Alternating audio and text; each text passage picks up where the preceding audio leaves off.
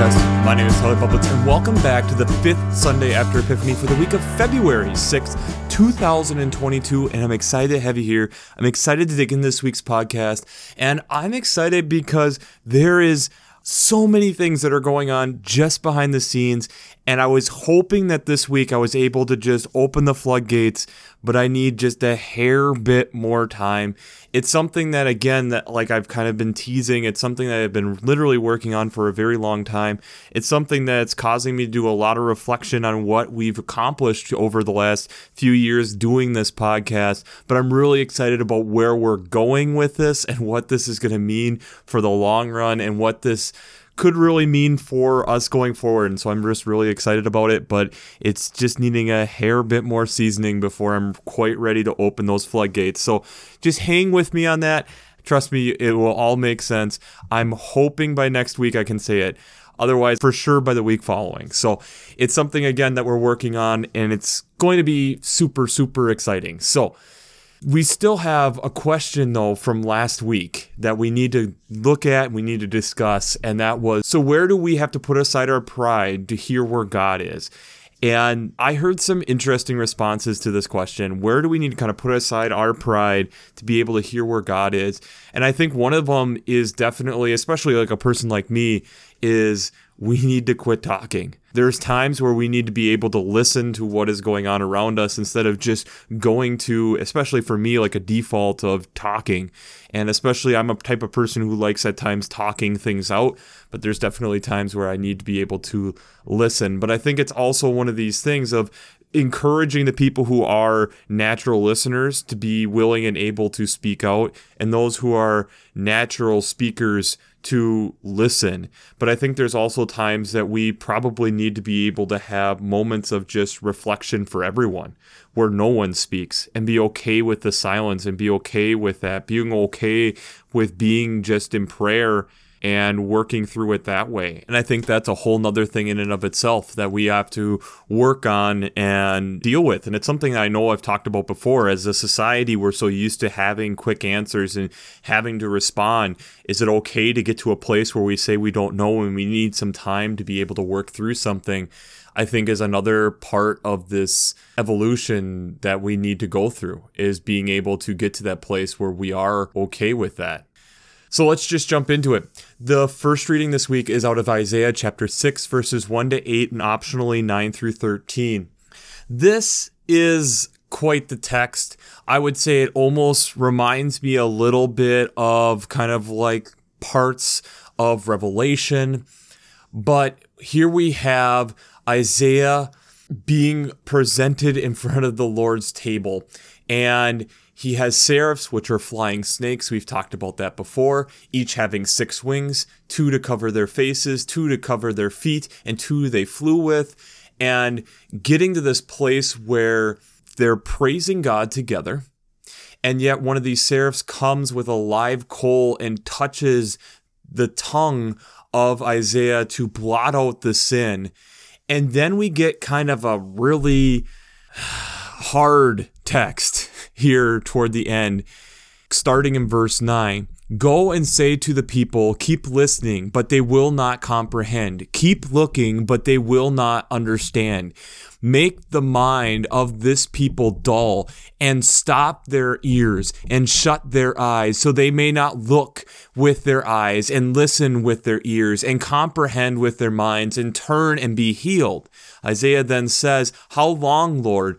He says, being God, until the cities lie waste without inhabitant and houses without people, and the land is utterly desolate, until the Lord sends everyone far away in the vast emptiness in the midst of the land, and even a tenth remain in it. It will be burned again, and like a tabernacle or an oak whose stump remains standing when it felled, the holy seed is in its stump.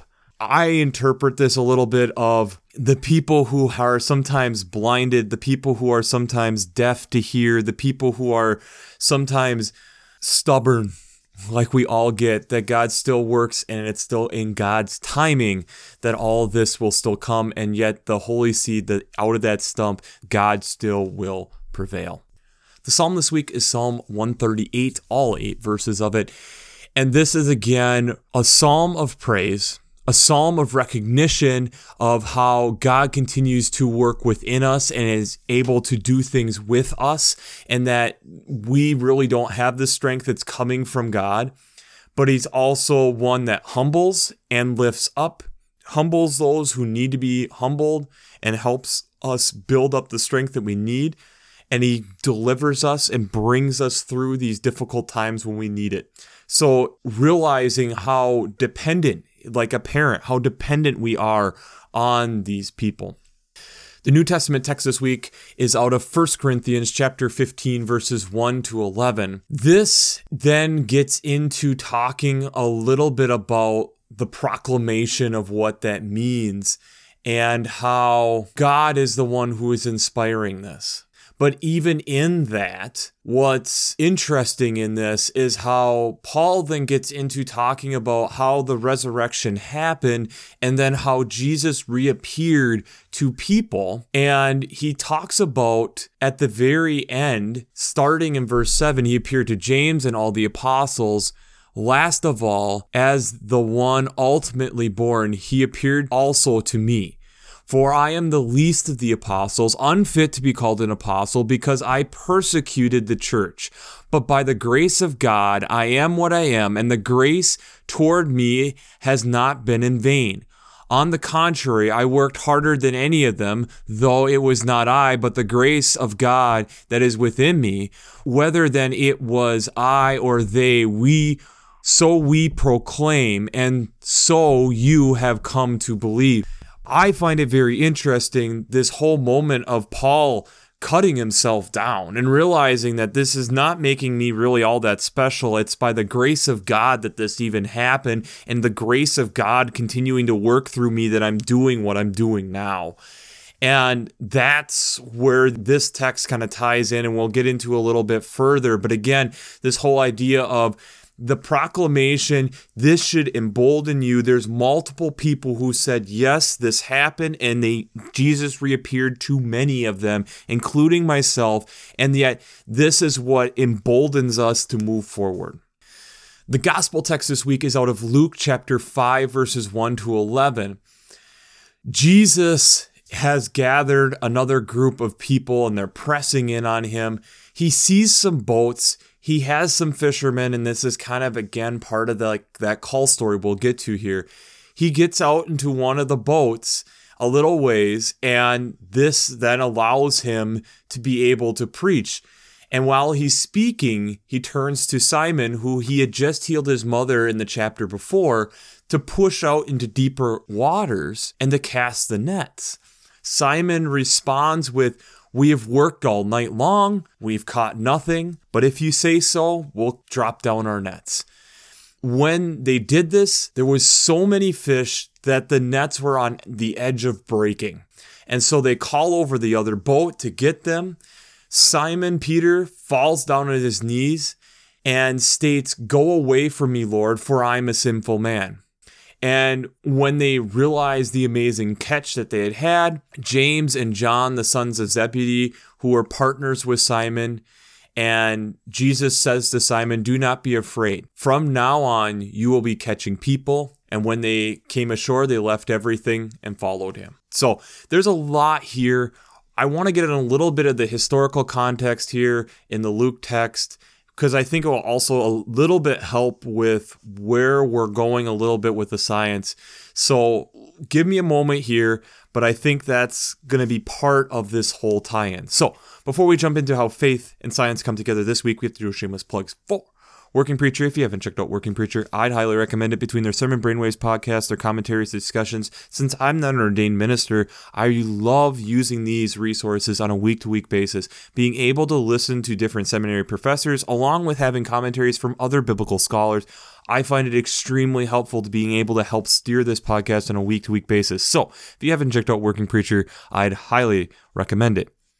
I'd also highly recommend checking out the Revised Common Lectionary coming from the lectionary.library.vanderbilt.edu.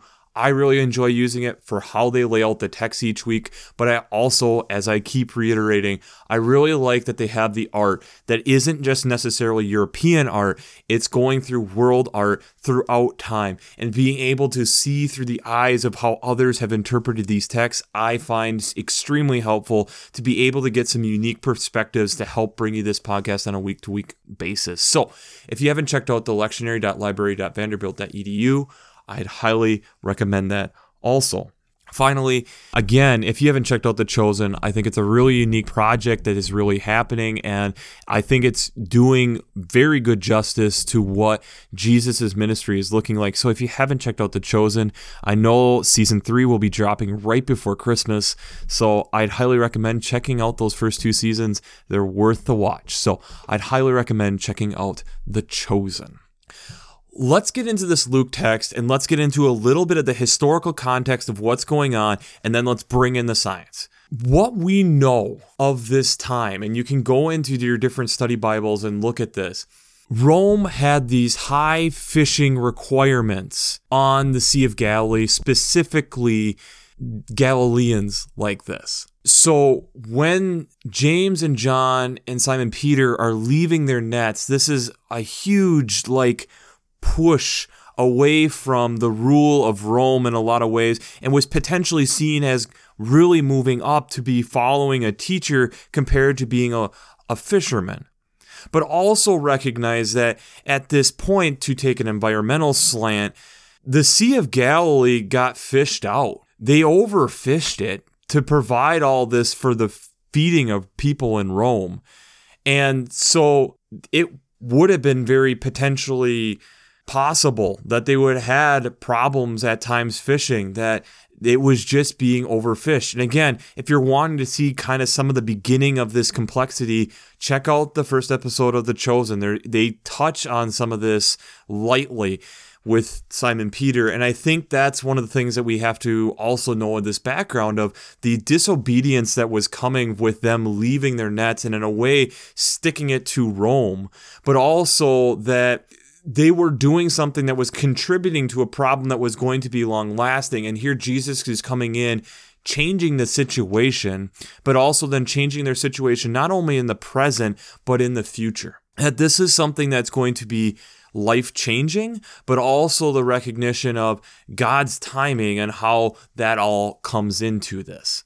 So let's dig into this. I will attach down below the link to a TED Talk this week that I found extremely helpful. That was that's from 2018 2019 from Phil Plait, who is an astronomer and talks about how even in different parts of his career, how especially in the 80s and into the early 90s, we knew that our sun was the brightest in our little solar system with planets circling around it, but we hadn't found anywhere else that that was happening. And they kept trying to push, and it, with the technology we had in the Hubble Space Telescope, and trying to push those boundaries and kept trying to find it. And in 1991, Andrew Lyne and Matthew Bailes made an announcement. They, at a planetary convention, made the comment that they had discovered a planet circling a pulsar. Now, a pulsar is a remnant of a star that previously exploded. So this would have been highly unlikely. But they had the data showing that this was happening. And this was extremely exciting news.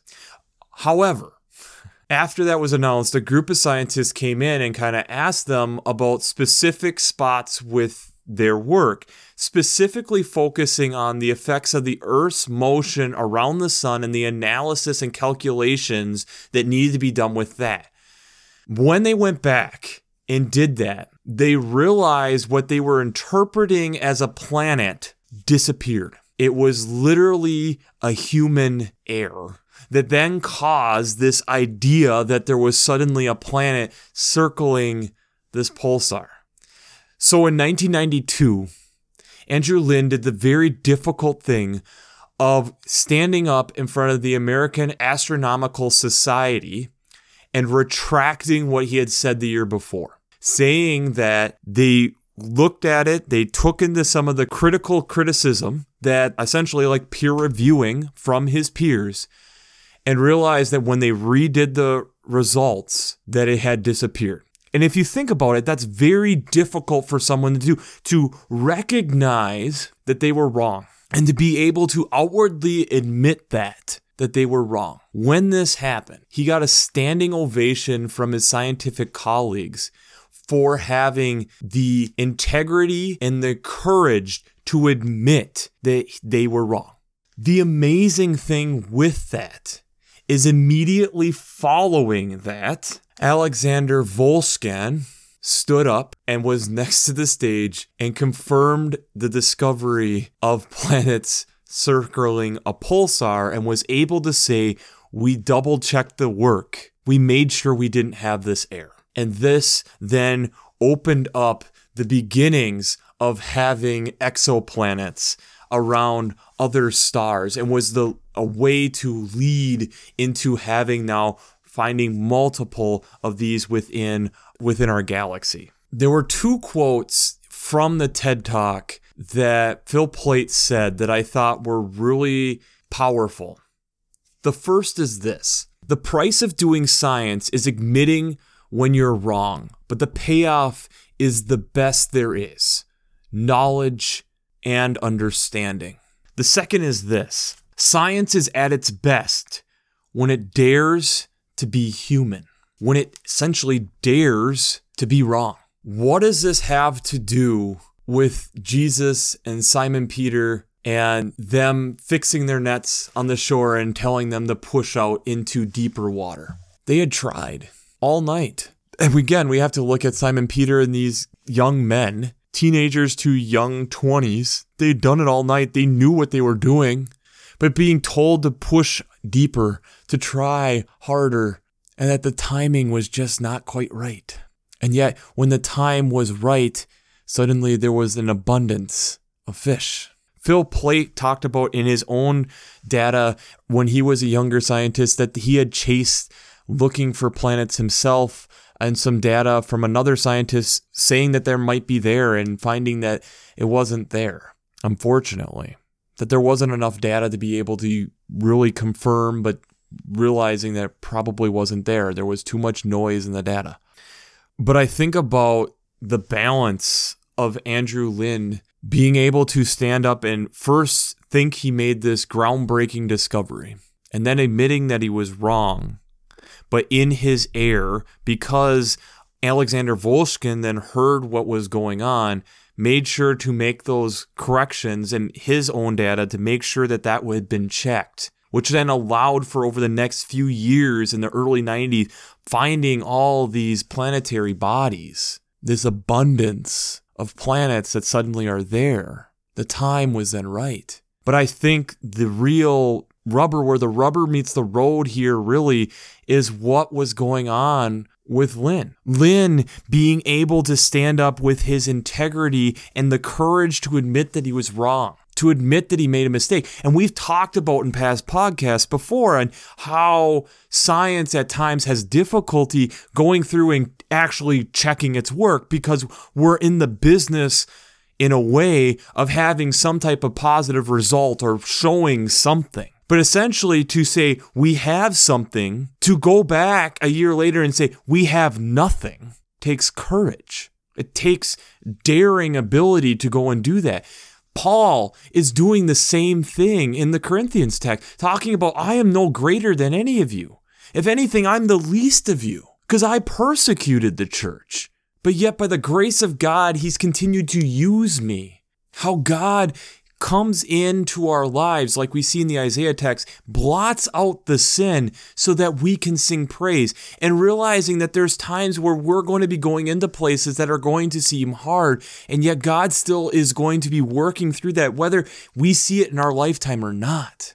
The hard thing at times with science is that we are trying to understand. And sometimes we're not at the place where we're ready to understand. But negative results essentially mean that there's just more things that we need to understand. Having things just being consistently positive results just reaffirms what we are already thinking. A negative result means there's more we need to understand. Simon Peter, that moment, mending his nets after hours of fishing and finding nothing, to suddenly be told to push out, put down the nets a little further, put down the nets a little further, pull up more fish than he had easily picked up all night long, and realizing that there was maybe more that was needing to be understood about this guy. This guy who had just healed his mother before this, in the chapter before, that there's something going on. There's something deeper here. I had made calculations that today there weren't any fish, and yet this man tells me something more to drop my nets further, and suddenly there's more fish. What have I overlooked? I at least had the courage to be able to listen to this man. I had the courage to go against, like, man, I've tried already. Why would I try again? There's no fish out there. That's my result. We found a planetary body, and you're telling me to take a calculation to show that eh, there isn't? And oh, crap, there isn't. And we were so confident in ourselves. Simon Peter probably felt very confident in himself also. They're not biting today. They're not there today. How do we in our lives get stubborn in the same way? Where do we get stubborn where then it makes it difficult for God to work in us? Where do we need to expand and be humble enough to be admit that we're wrong? Humble enough to take someone's adv- critical advice and actually go back and look at our research to even see if there is an error. How many of us would have said, no, we've already calculated that, and that we pursue confidently instead of being humble and realizing that if we're upfront about our mistake, it keeps the credit within ourselves, which, especially within the scientific community, that's huge, keeping your credibility, but then also being able to admit the fault so that someone else doesn't make the same mistake. How many of us would just push on through that? So, the question I have for you this week is How often are you humble enough to let God steer you? How often are you humble enough to let God steer you? Because we can be stubborn. We can get really in our own way. We can get into a place where we think we know best. We see it in science, but we see it in day to day life right now, too. And if we're not willing to listen and we're not willing to admit our own errors, how much credibility do we really have? How much does it allow God to really work within us, anyways? Because we've got so much pride of our own selves that it makes it difficult to actually be a vessel that God can use. I just think about the second part of that story too of Alexander Wolszczan hearing about this, probably interacting some with Andrew Lyne and asking about how things were going and what calculations they were doing to make sure that he didn't make the same mistake and the pettiness that could have happened there. But instead, being able to one, stand up and admit your error to make sure that then others don't make the same mistake so that it actually moved forward where people were moving, allowing us to further understand. And I think, in a way, the waters then had been prepared for us to understand. We knew at that moment then we had made the right calculations so that we could further understand the creation of what God had laid out for us. That's part of this whole connection with God that we all work on. This ability to be able to connect and realize that there's times where we don't understand and being okay with that. And realizing for us to understand, we need to spend more time. And that's one of the things I think we really see in these texts and even the psalm as we lean into God and realizing that God is at the wheel steering the boat, that that's when we really start truly starting to understand the creator that we have. And to me, that's pretty exciting. And that's the excitement within this text. This calling that we get in Luke's text of Simon Peter, James, and John, but really the additional calling that he has for us too. Being able to admit our faults, see where God is working, and want to know more. Because that thirst for knowledge, along with being daring to be human, pushes us forward and strengthens the relationship. So, we'll wrap this up as we always do. I pray God blesses you through your faith and amazes you through science.